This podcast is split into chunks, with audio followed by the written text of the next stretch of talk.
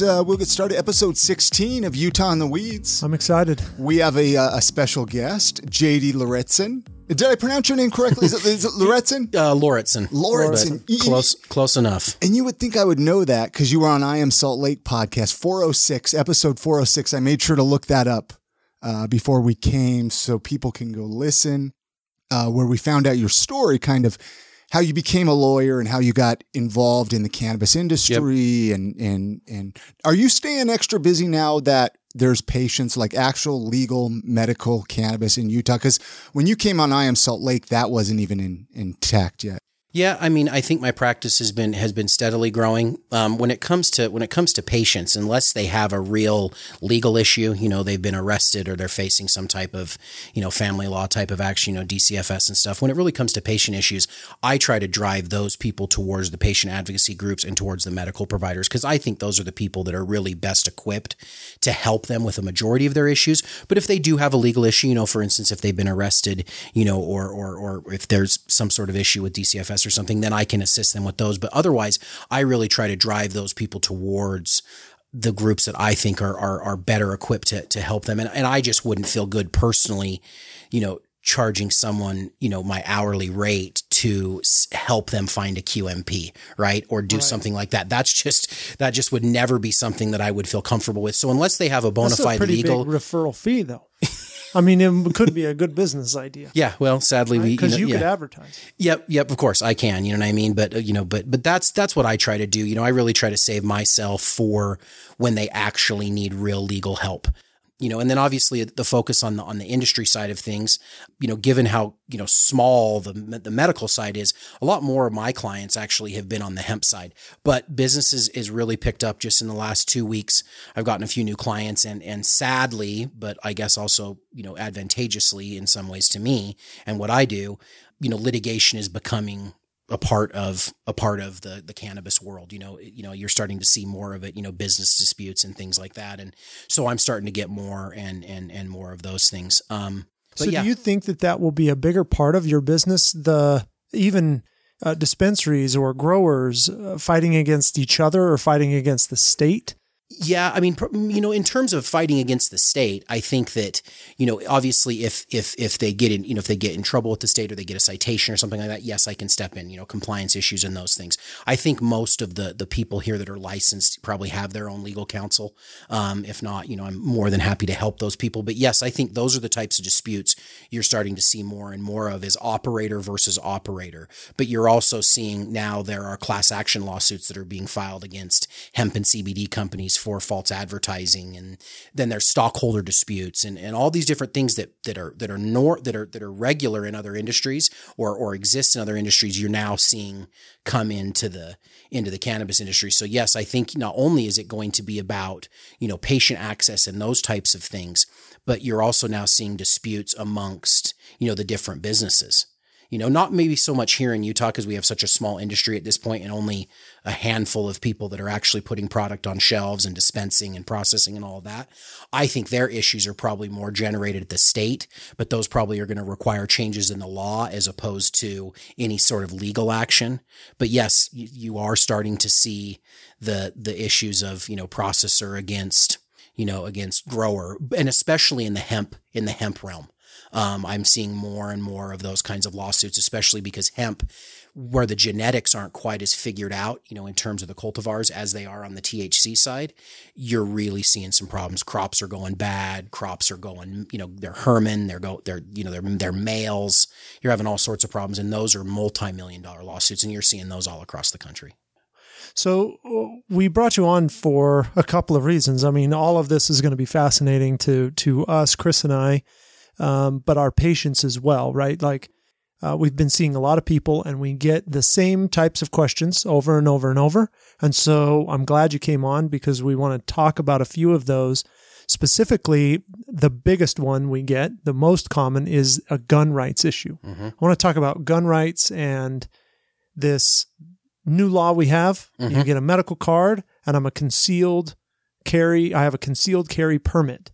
What what do I do? I'm scared they're going to come take my gun away. Yeah, and I think I think it's interesting because this and this is one of the things that highlights the need for federal legalization, right? Because on the federal level, if I go to purchase a firearm from a licensed, you know, firearm dealer, I have to fill out the ATF form. I think it's 4473. And on that, you have to say, you know, you basically have to make an admission as to whether or not you're, you know, a user of illegal drugs. And if you if you say no, you're committing fraud, right? If you are a medical cannabis user, right? You say no and get a gun, well then you've committed form fraud, right? But if you say yes, they're not going to sell it to you. But oddly enough, if you're a private seller, you have no background check requirements. You do not have to be federally licensed. And so if I wanted to go buy a gun from a private firearms dealer, not a licensed one, then I could do that and be a medical cannabis cannabis card carrier. I'm not aware of what the law says specifically in relation to a concealed carry permit. Like if I'm already a gun owner and then I go, you know, and I have my concealed carry permit and then I go and get my medical cannabis card, what does that mean for me? What I'm aware of is just your ability to own it or not own it. And I think because of the way federal law is, I would surmise that you probably can't you're not supposed to have it. Now, when you look at Utah's medical cannabis law, they specifically wrote provisions in to that prohibit law enforcement from spending any resources on trying to enforce gun laws you know, federal or, or otherwise. And so here in the state, you know, you know, state law enforcement's not going to do anything to you, right? I mean, that's the law tells them that. But the feds could. But the chances of the feds coming in after you for for gun possession, you know, you know, in conjunction with cannabis, probably pretty low unless, you know, you get on their radar, you know, somehow, but still cannabis and guns are not, you know, not, you know, not you know friendly when it comes to comes to federal law. So it's okay. one of those things where Utah want, might not go after you, but you know you're still you're still illegal under federal law. Sadly. So essentially, if I go to a licensed gun owner or gun uh, sales, I'm going to have to either commit fraud, federal fraud. Yep.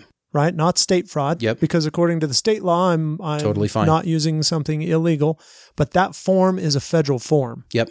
Okay, so if they're licensed, I have to make that decision. I'm going to assume I know what everybody would do, right? Yeah. Uh, now, yeah.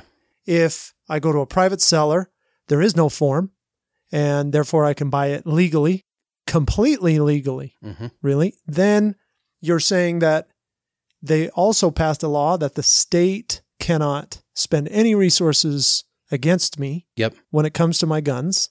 Now, is that just all guns in gen, like any gun owner or gun owner with cannabis? Gun owner with cannabis. It's, okay. it's specifically written into the Medical the, the, Cannabis okay. Act itself.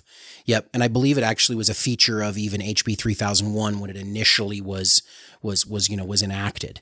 Um, but if not, it definitely has been a part of of some of the special sessions or that stuff. But I know it specifically just talks about it in relation to cannabis, and that's how the carve outs in most of the areas of the law work. Right? They've built in exceptions for cannabis users you know, in certain circumstances, and guns happen to be one of those. So, yes, you know, if an ATF agent is investigating you, it's going to be a little diff, potentially a little different result than if it were, you know, Salt Lake City PD or Unified or someone like that, right? Because they're not, they're, they've been directed specifically not to do anything about it, um, you know, under the law. So you at least have state protections, but you still have no protections under federal law. And like I said, that is one of many examples you can point to as to why federal legalization is is of paramount importance. It's why we need to deschedule it, remove it from the CSA, and find a way to regulate it. In my opinion, somewhere between alcohol and a wellness product. I want to mention something on the federal level, but yep. we should have uh, mentioned a disclaimer at the beginning of, of the oh, legalities yes. of That's this. Right. And, That's right. And, and how information. Yeah, this, yes, isn't this even is information. Because uh, uh, we've had new rules come out. Your lawyer, education. consult of course, yes. I mean, you know, this, you know, this, none of this constitutes legal advice on my yeah. part. This is just my own personal views and opinions. You know, I would always, always, you know, counsel people to, to explore, you know, actual legal advice before you make any of these types of, of decisions. You know what I mean? But uh, absolutely. I was going to mention something on the federal thing. Technically, a federal, I mean, federally, they can come in at any time and your cannabis card doesn't mean anything to them. Now, it's even my in the state of understanding, Utah. though, there is a law that, that they can't f- spend federal resources against people abiding by the state law. Yes, and it's been and I can't remember the exact name of it right now, but it's been in it always gets in the budget like every year and they they they threaten to not have it be part of the budget this year, but it, I think it made it in there. Yes. But that's exactly what it is. I can't remember the Right. name of the mm. amendment or something, but yes, it basically gives a hands-off approach to state to state cannabis companies. However, even though that's been the case, you can talk to companies like Harborside. You can talk to some of the other people in California that have been that have been the target of the DOJ, even after that has been has been in place. So you know, yes and no. Now, obviously, now we probably have you know less focus on it. Um, uh, but but you just if you've been following the news, you just saw that William Barr, um, because he is not he does not like cannabis, has gone after the industry and ordered a number of investigations, um, and is facing some backlash for it. So it's just it- to me, it, it just underscores the point of why the feds need to do something because you can't have these hodgepodge this hodgepodge of all these different state laws with with kind of no federal uniformity over the over the top of it. And and these companies, I mean, no banking, still running around with a bunch of cash, and it just to me, the financial, you know, risks that some of these people are taking to be in the industry is something that I just think the Fed should should alleviate. And also too, I just think it would go a long way for patients and other consumers as well. You know, if you had some federal uniformity to act off of. Sure. Hey, I believe that. You're preaching to the choir. Right. Right, right, right, right. Yeah. Call them absolutely. up here. Maybe Yeah, we'll get right. Dave So, Feds. okay, another question we get a lot is what if I'm pulled over? Yep. Yeah. right? I'm pulled over, and there's going to be various scenarios in this case, right? I'm pulled over, and they decide to test me. I'm Mhm. going to come up positive with Mhm. THC, Mhm. and w- what happens? So, you know, when it comes to the the officers pulling you over, you know, you're under no obligation to speak to the cops. And when I say that, I mean obviously you have to give them your license and registration. You know, you have to, you know, but you're under no obligation to answer their questions. I think a lot of people don't understand the protections that the 5th Amendment provides to you and you should observe those. I mean, obviously if you want to tell the, the law enforcement officer pulling you over, hey, I've got cannabis in the car. I'm a medical cannabis user, just so you know. That's your own decision. But I very often, you know, to me, it's I'm going to observe the Fifth Amendment, right? It's, it exists for a reason. I'm going to observe it. So if I'm to be pulled over, you know, I, I roll my, I would roll my window down to a point where I can safely hand my license and my registration through to the officer. Um, the next question will be, why did you pull me over? Um, and once I get an answer to that, any other questions from law enforcement about what I've doing, been doing, where I've been, where I'm going, any of those things, you know, I'm not, you know, and really a lot of this is, is modeled after two cannabis lawyers out in California. If you've ever heard of them, they're called the Pot Brothers at Law. Yeah, they do a podcast. Yes, and they have this is their script, and but this is something I would tell people anyways. So once you once you're you know once you know what you've been pulled over, you know you refuse to answer any further questions. At some point in the encounter, you need to ask whether you are being detained or whether you're free to leave. Because if you're free to leave, it's a consensual encounter and you can drive away. Right at that point, if you're being detained, then you're not free to leave. Um, and at that point, if you are being detained, you invoke your Fifth Amendment right, and then you have nothing more to say without legal counsel present. And even then, your lawyer will probably tell you, we're not going to do an interview, right? However, if you're pulled over for, say, DUI, right? The officer comes up to the car, smells the cannabis, gets you out of the car. You do not have to consent to, um, you know, my personal view is that you do not have to consent to the, the field sobriety test here. I believe that's a Fifth Amendment issue because it could potentially incriminate you. So I think you have the right to not do that. Whether that will have some other implications, you know, maybe, maybe not. But you do have to cons- you do have to consent to a chemical test. By getting a driver's license in Utah, you impliedly consent to a chemical test. So if you if if the test comes back and it, it shows active THC in your system, not just metabolite, Wait, how do we do that? Yeah, I was going to say, when do you take this chemical Right? test? Stop that. Stop right there. exactly right, and Does that's that, does this- that test exist? Is it good?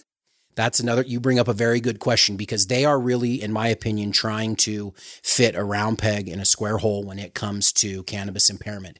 They're trying to act as if it's like alcohol. You've seen some states that have a per se limit of a certain amount of nanograms that can be in your blood, Right, right? right. Well, we all know that that's not the same, right? And cannabis affects people differently. And you can have people that can could could consume a large dose and still be safe to drive a vehicle. You could have some people that could consume as little as two and a half to five milligrams yeah. and be I mean, let's be clear. You come into my ER and you get a blood test on alcohol and it's it comes back high, hey, you're you're toast. Pretty good that's chances, a real, right? that's a real test, and it's accurate. Yep, and that's the Right. problem that they're. I think that they're facing. I, I think there's no doubt about it. That is the biggest problem they're facing over DUI enforcement when it comes to cannabis. So, the way the law is written currently, you can still get a DUI if it's intoxicating, right? But that leaves it up because there is no measurable amount. It gives a lot more discretion to an officer. And you know, given my civil rights background and some of the criminal defense work that I do, you've seen a lot of things from cops, right? And so this is where it becomes really a, sub, a very subjective question. And the way the law is written is obviously yes, you can get a DUI if if if it's impairing you.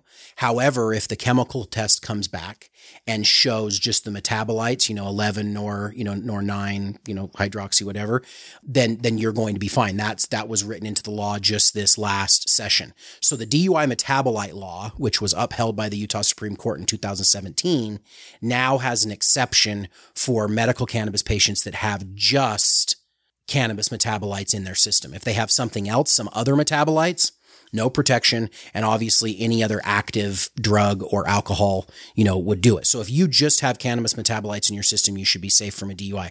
But I personally, getting back to to the question about when law enforcement stops you, I'm a proponent of making law enforcement do their job. Um, and not volunteering anything to them. And you don't have, that doesn't make you guilty that means you just know the Constitution and you know your rights. And I think people would do well to observe those. However, if it does come up, you know, if you know if it does, you know, if, if the conversation of cannabis does come up, you need to understand that you know always have your card with you. If you if you're going to be carrying cannabis with you for some reason outside of your home, always make sure those two go together. Keep your cannabis in whatever packaging you get. You know, even if you have a vape cart, I would I would say make sure you have the box that it came in that's got the label on it, right? You've got to be able to show. Now, why is that versus a versus a uh, a locked container? Right, if it's in the back seat of your car and it's in a little case with a little lock. I mean, you Mhm. see here, right? We have these little luggage locks uh, for people, and why is that? Awesome. Why is that different? They, they It- probably want to be able to connect them, right, with the with the barcodes and all because of that. Because right that- now the supply is so short that really people are getting it from wherever they can and they're bringing it in and once they have it in here uh, you know is it legal to possess and use cannabis here regardless of where i got it from Yes, it is. Yes, it is. It's federally illegal to go to Wendover or to go to Dinosaur or go to Mesquite and bring it back across state lines. However, under the state law as at present until the end of this year, you can possess cannabis regardless of where you got it. Now, obviously, if law enforcement catches you in the middle of a drug deal, not going to be the same thing as if they if they jam you up and and you've got cannabis on you you're under no obligation to say here's where i got it from i just prefer to tell people to try to issue avoidance as as as the, one of the law partners i work with calls it if you if you've gotten it from a legal source whether it be outside the state or inside the state Yeah. i like to keep the packaging and everything with it because then it just sense. it just avoids the issue however if i've just got a bag that i bought from from my buddy right now that's legal to have However, the if if if they if they get into where it was purchased, how it was purchased, those types of things, no drug dealing is not legal. I mean, let's just let's just be clear about that, right? However, Yeah, let's- my ability to possess it right now, there's a period of decriminalization that exists until January 1 of next year. now in january 1 of next year do i have to buy it within the state system Yes. You will have to by then your letter will no longer be good. no ifs, ands, or buts. No, not Yeah. at this point. No, unless something changes, unless they have another special session in the fall. However, by the time they have the general session, No way. I know those guys with the with the industry Yes, and the you grow. I mean, hey, these guys want their they want to be able to to move their product. I Yep. mean, they've invested millions of dollars. So course. Mm-hmm. I don't I don't disagree with the the argument, right? And I think they just have an incentive to lobby to keep the law the way it is, right? Well, of course, and I think the lawmakers, even if they didn't have that incentive to lobby in that direction, the lawmakers want to make this a Utah only Yeah, thing. absolutely. If you, if you know the history of Prop 2 to 3001 and so on and so on, you know the concern they have about the, you know, the illicit market and things like that. You know what I mean? Or the legacy market. Um, so you, you don't have to, I don't think we have to worry that the lawmakers Right. won't do that. So yes, by January 1, 2020, 2021, you are going to have to have a card here in the state and you are going to have to purchase from an in-state an in-state uh, pharmacy. I always want to say Got dispensary, it. but Yeah. to say pharmacy. We always say dispensary. right. It's okay. I mean, it is what it is, right? Call it, call it like you see it. Okay. So storing, uh, this back to this storing thing, this question about, uh, you know, how do I store it? I, I like to recommend that people put it in a lockable or, or some type of, you know, known container that's lockable. That's why we have them here. Yep. Um, and these little luggage locks are kind of convenient. They're not super strong. You could break into it. But at home, we, and we talked about this before we started recording, the weeds out on the table and DCSF comes over.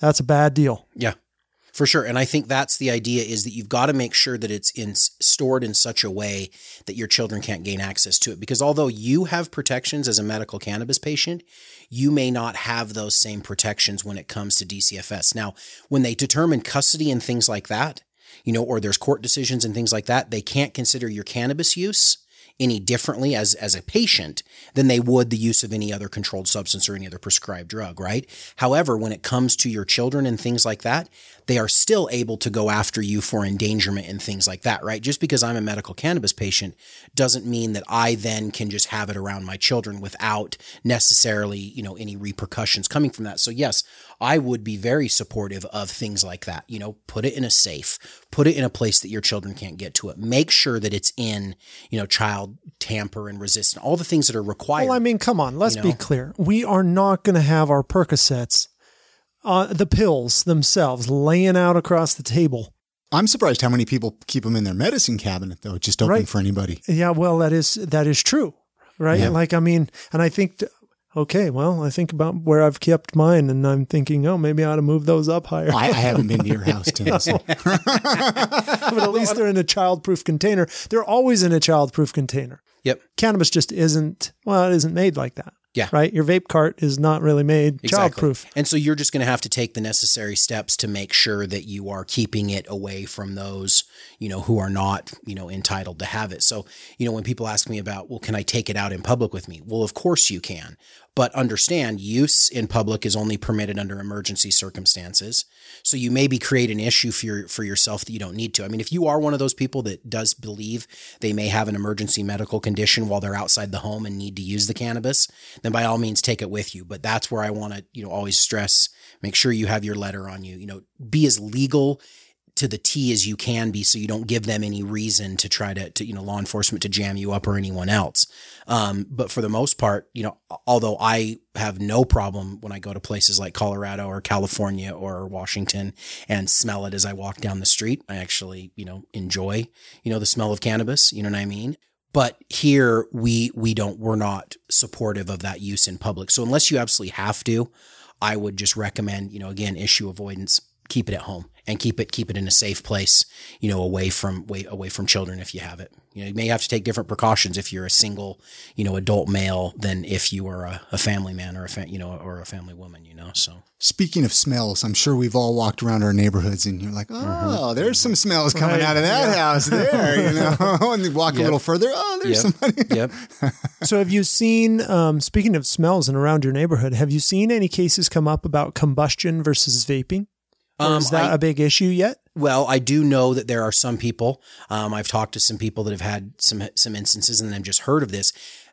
So many people are still smoking it, and and honestly, the fact that we don't allow for combustion in Utah, It's silly. I think it's you nailed it, Chris. It's absolutely silly to me. I understand the idea that vaping it is a cleaner way of ingesting it, but smoking it is the most recognized way of ingesting cannabis. And to tell people that have been doing it that way for a long time, no, you can't do that, it creates a problem. And so for where where I see it, you know, Tim, is I see that people get arrested and they've got their cannabis in a medicinal dosage form, right? They've got their letter, they've got it, but guess what they also have in the car?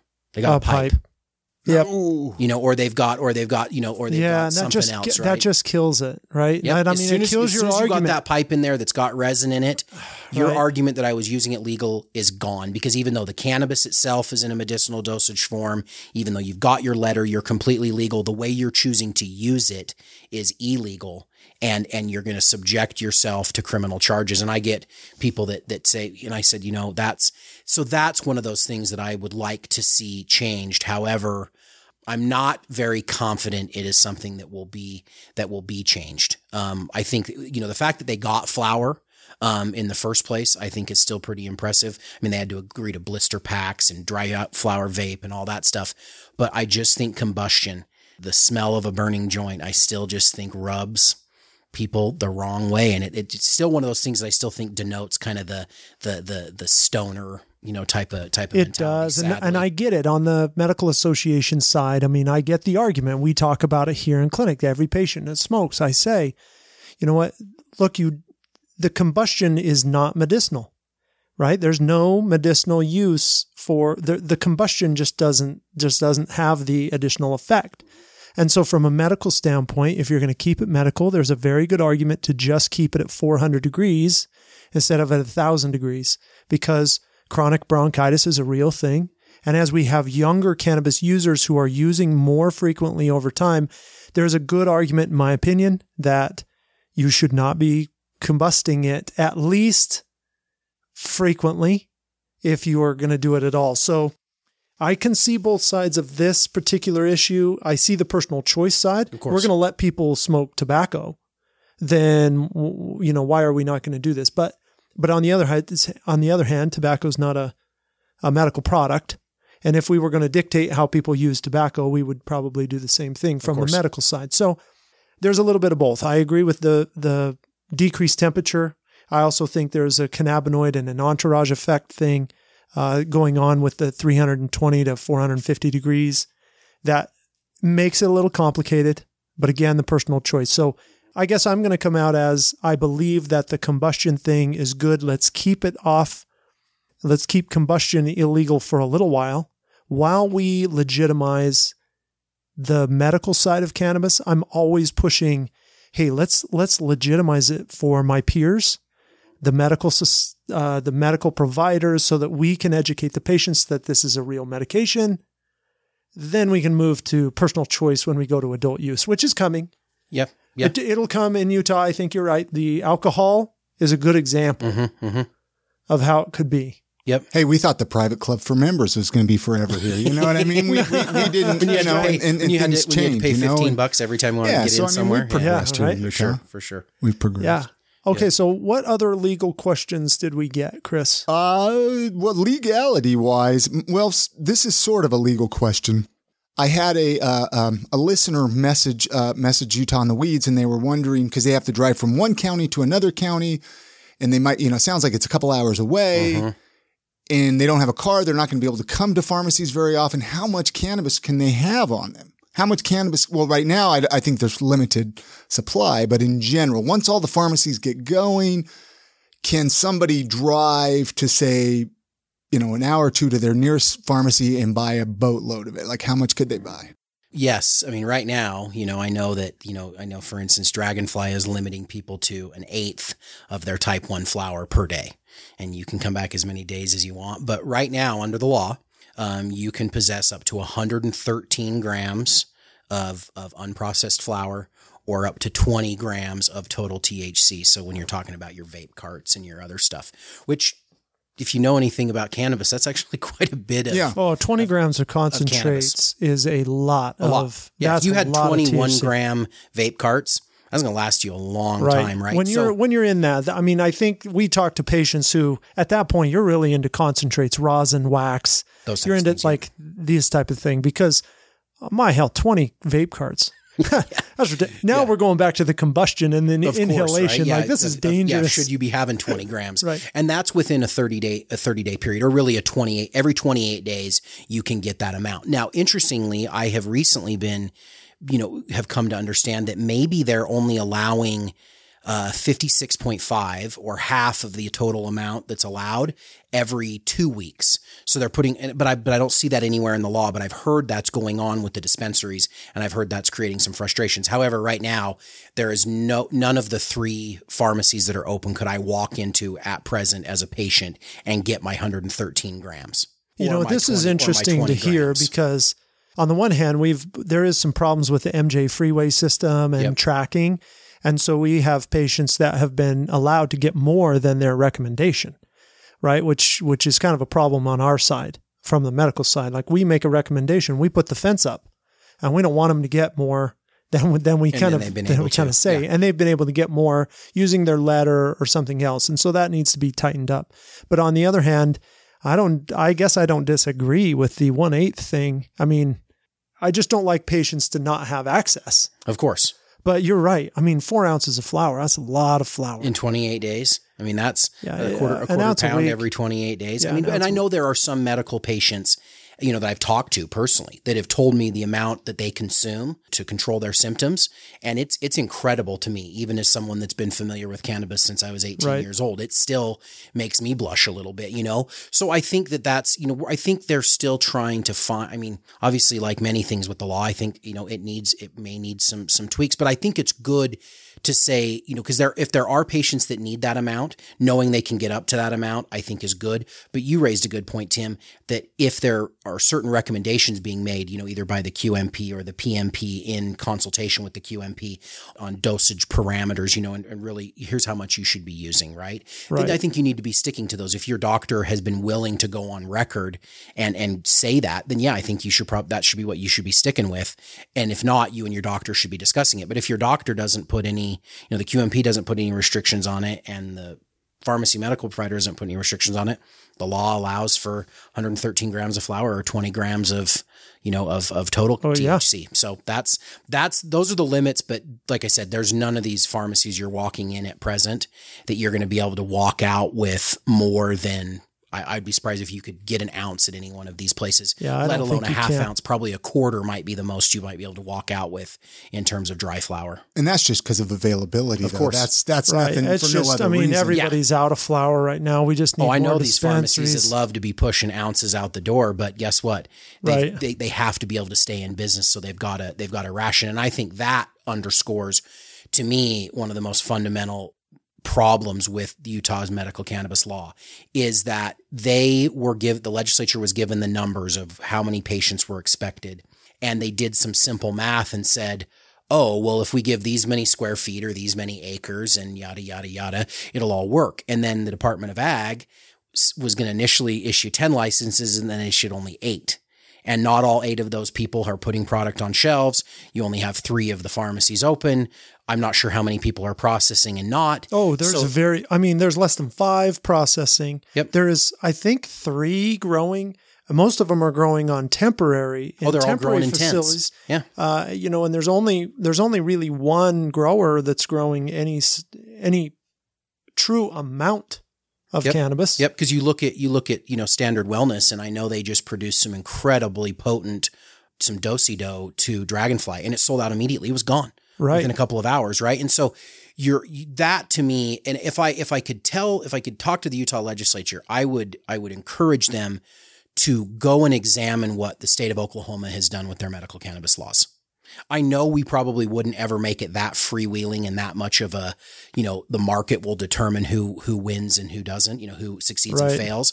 But you need to understand that access is a consistent issue. And the people that have been on the other side of the cannabis argument here in Utah, you know, the people that that have not been supportive of of the program we have, they have been banging that drum for a long time now. Shortages, you know, in some instances, you know, you know, they've talked about product quality and these different things. And so to me, I would love to see something more similar to Oklahoma, more licenses, more opportunity for people.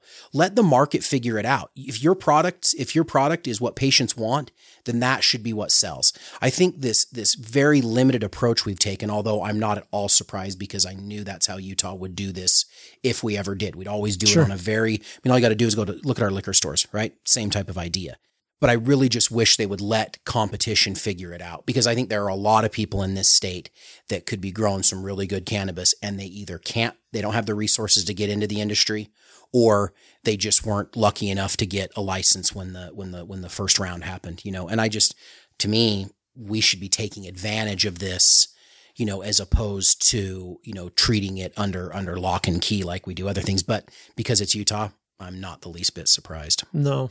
No, and I think from a dosing standpoint, you've got laws like in Florida where you have an unlimited amount, right? You can put infinity milligrams, and there's a real proponent there, and I can't think of his name, but I think that's kind of dangerous mm-hmm. from a use standpoint. And on the other hand, you have a state like Utah, which is really capitalistic, right? Really free market. let the government stay away. And yet we've really, we've come in and we're almost managing it like a cartel. Although we mm-hmm. don't have mm-hmm. the central fill dispensary again. That was really cartel ish. Yep, and and I think I think that people need to understand that the pressure that was created by the Prop 2 lawsuit, you know, that's now been remanded back to state court, you know, brought by Truce and the Epilepsy Association of Utah. That was one of their major points, and I truly believe that it was a, a major catalyst behind getting rid of the central fill. And so, to me, that's what people need to do. You know, I get people calling me all the time. They're like, "Well, we should sue this and we should do that," and I, I just tell them it's not that's not the way we do this, right? So the way that the activism needs to come alive and the way that it has been alive in this state is challenging what you don't like about the law and finding those legislators that may be friendly to it, but understanding that in a lot of ways they have their own ideas about how this should go. But you've got to keep doing those things. And so supporting groups like Truce, supporting Epilepsy Association of Utah, uh, supporting, you know, Utah Patients Coalition, you know, those types of things, getting money behind them, you know, hey, giving money towards the Prop 2 lawsuit that has kind of stalled out in state court a little bit, right? Funding those types of things, kind of the industry too. Like I was saying, the industry getting behind some of these things. Because I know the industry knows they are being constrained by government. And yet, when you go on social media and you read all of these things, it's as if the industry itself is being these nasty, terrible, greedy, horrible people, right? I know mm-hmm. that some of that stuff does exist, but they are being constrained by the same laws that people don't like, right? So if, but, but I honestly think if they got behind it and it wasn't just patients and advocates, but it was the industry that wanted to push the, the, you know, push things forward, the law forward here in Utah, I think, I think it would make, it would make a difference. And I'm hopeful that they will use the position they have to do some of those things. Cause I think in the end, what will benefit patients, you know, if you can get what benefits patients to be also what benefits industry, that's exactly what you want. But right now, some of that is diverged, you know, a little bit. And I get a lot of frustrations, you know, from people, you know, people ask me about home grow. And I tell them, I say, the. I say, guess what? I think I am absolutely a proponent of home grow. I think you should be allowed to grow your own medicine in your backyard if you want to. Prop 2 did have some allowance for that.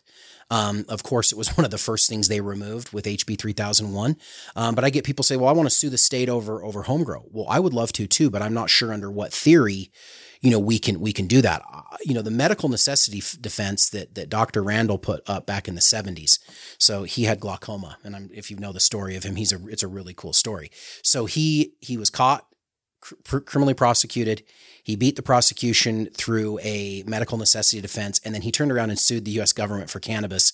And up to a couple of years ago, he and only three other people were still getting yeah. cannabis from the federal government from cannabis the farm, cigarettes. How the farm in Mississippi. Tins, yeah. yeah. from yes. the farm in Mississippi. Now I've a heard tin. I've heard they're horrible quality, but you know he was getting it. But that's not really recognized anymore, and it's sad because I really think, especially right now with the way the shortages are going on, things may change when we have all 14 pharmacies up and running and everybody's growing and whatever. It may change, right? You may have enough right. supply.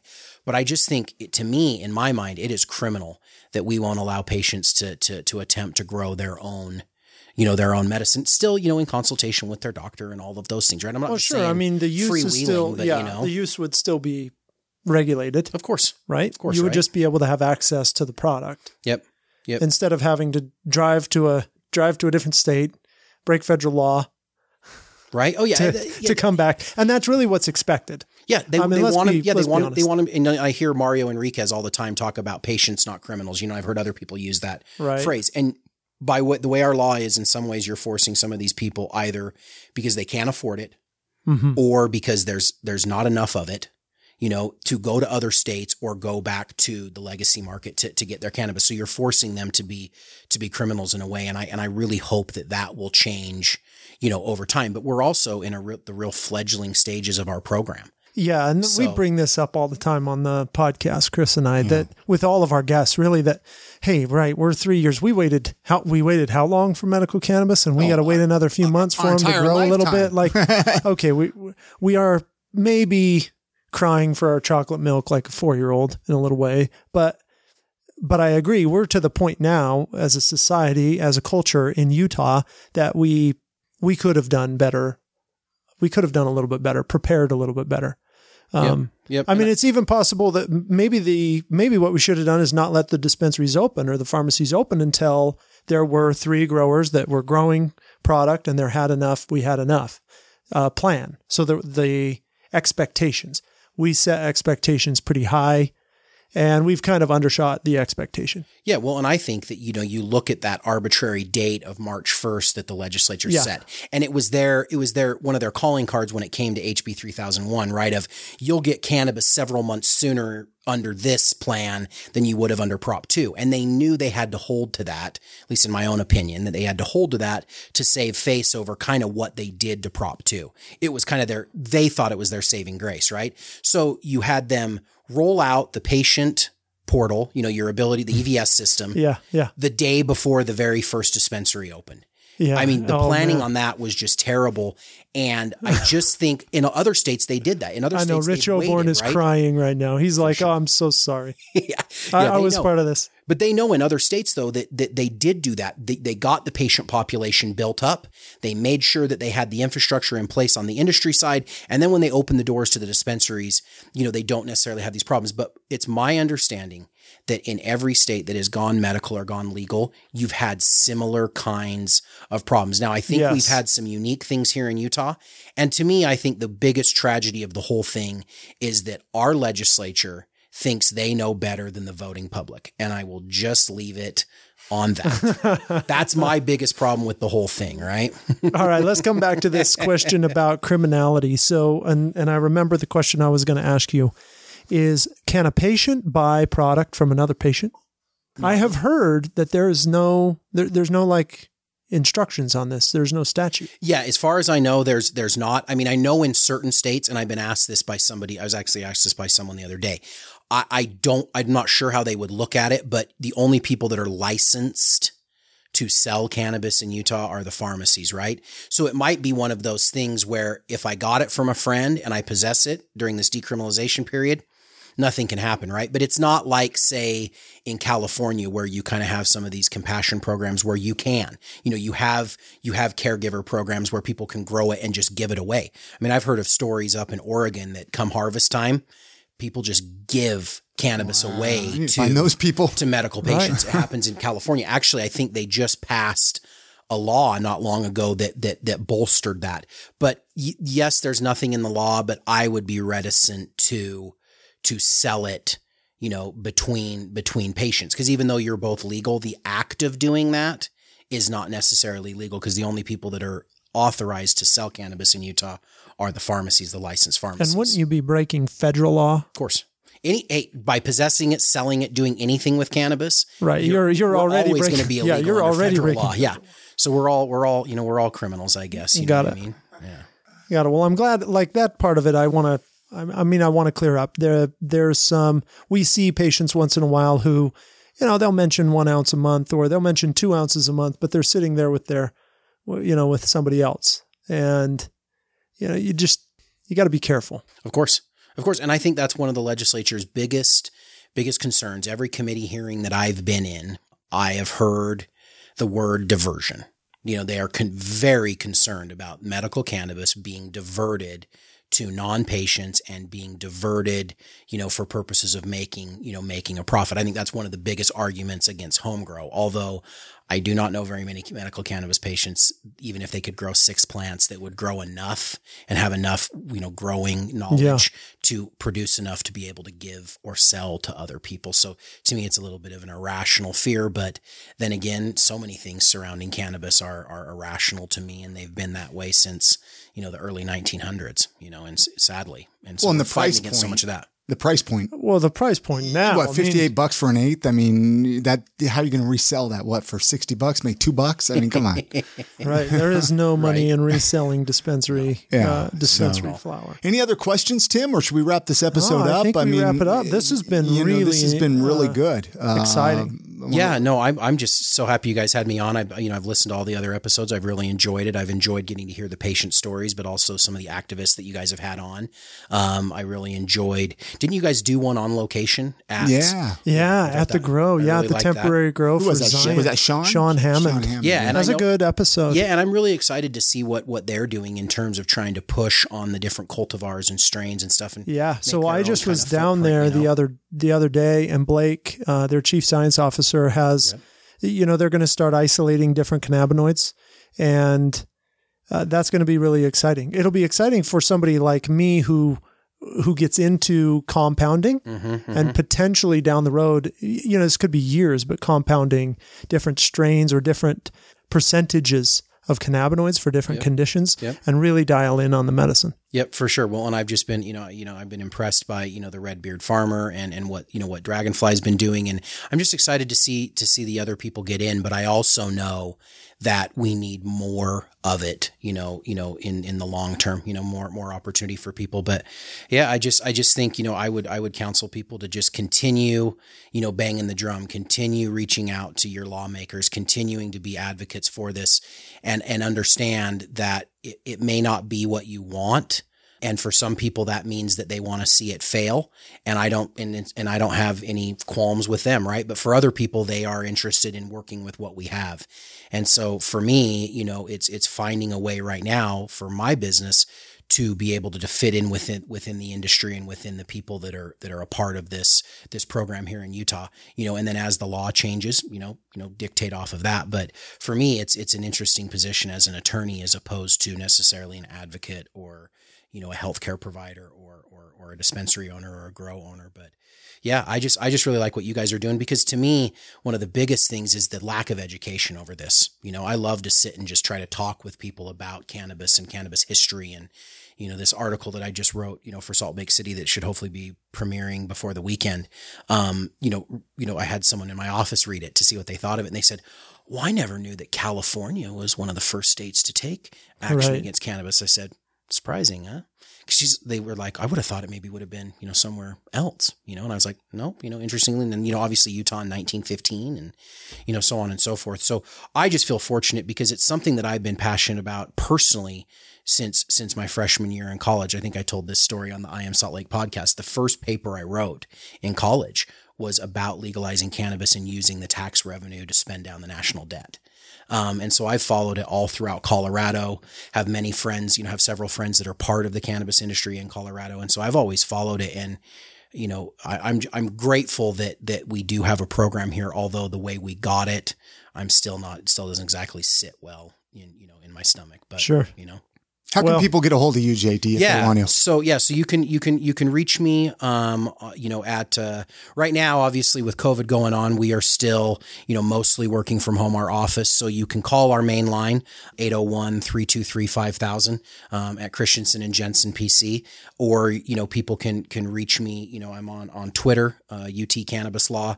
Um, you can go through our my website utcannabislaw.com. That'll give you some contact information, although admittedly it needs some some updating since all the laws have changed. I haven't had a chance to get all my info updated um, on there, but I will. You know, I'm on I'm on Facebook, but not professionally. I'm on Instagram, but not professionally. But people can get a hold of me that way. And then my email address is one of the easiest ways. Um, jd.lauritzen, L A U R I T Z E N at chrisjen.com. Perfect. What about you, Tim? Well, as always, it's utahmarijuana.org. I mean, that's the best way to get a hold of me because that'll that'll give you all the information that uh, that'll lead you to me. My office number 801-851-5554 and here Utah in the Weeds podcast like you, Chris. How about you? Well, I am saltlake.com is where you can listen to my other podcast. I did want to mention, uh, I didn't even remember we have a new kind of logo I put up on iTunes Oh yeah, and for it's Utah. pretty in the Weed. sweet. Do you like that, Tim? Yeah, I really like it because I think it's going to look better on the t-shirt. Yeah. And we yeah. got to order some stickers for the hydro flasks. And um, I've ordered a couple more of those canvas prints for the for the clinic, so we can put them up in all the rooms. I was thinking if we get some everybody. stickers, we could tell people stop by here and pick up some oh, stickers. Oh, yeah. right. In fact, this is a perfect think- place to come to pick stuff up for the podcast, man. Oh, okay, done. I, well, I don't know if Done. that's Let's get some stickers. Yeah, They'll be man. here by next Friday. You're welcome to come. Call first. You can schedule an appointment. there you go. Come get your card. Come get your stickers. Yep. And then I was just going to say, I think it is on the 11th, Oh, Saturday yeah. the 11th. Um, Utah Cannabis United is kind of putting on a can affair. Um, I'm not sure how it's all going to go. I know it's going to be held out at Quintessence out in, in, in Sandy. So I, I'm going to be a part of it. I'm not exactly sure what I'm going to be doing or not doing. I know I'll be out there, so you know people can people can come to that. Obviously, Utah Can has been moved to 2021 officially. I think they're going to start up doing some of their virtual events again. Um, you know, the, the CBD, Utah CBD collective, um, on the hemp side of things, they have little shows every morning, little, you know, similar to this uh-huh. type of stuff. So there's good ways to stay, to stay involved. And then obviously, you know, there's, there's a slew of stuff on, on social media, you know, especially Facebook with all the different groups and stuff. So yeah, that's, that's how I, how I stay, how I stay connected. Um, and how people connect with, you know, with me. So I'm excited for that event. And then I actually think that next Saturday after that, um, Beehive's Beehive Buds and um, Shane England's group, the uh, the Great Basin Hemp and Farm Co-op, is going to do kind of a teaching event down at Shane's farm. Um, so people oh, can find out wow. about that on online. He's a he's a hemp farmer and a, and a and a friend and client of mine, and you know so so those are t- those types of things are going on. So even though things are not like they would be you know if without covid there's still there's still opportunities for people to do stuff. So i re- you know i recommend people you know if they want to get involved get involved. But mostly you know, contact your state representatives, contact the legis- you know, le- legislators, contact your, you know, national representatives and, you know, keep banging the, the drum for cannabis legalization because that's the only way to effectuate real change is through those types of people. You know, advocacy online is great. Advocacy on social media is great, but, you know, real change comes through, comes through, you know, comes through those kinds of things. So awesome. we need those kind of people. Awesome. Sure. Well, thanks for coming on. Thank thanks you so much, me. JD, for coming. Yeah. I want to we have to bring you back through a few times. You know, there's so much we can learn from any, you. So any, yeah. anytime, anytime. Anyways, on that note, thank you for listening. Make sure to subscribe in whatever podcast app you're listening to this in, and uh, we'll see you next week.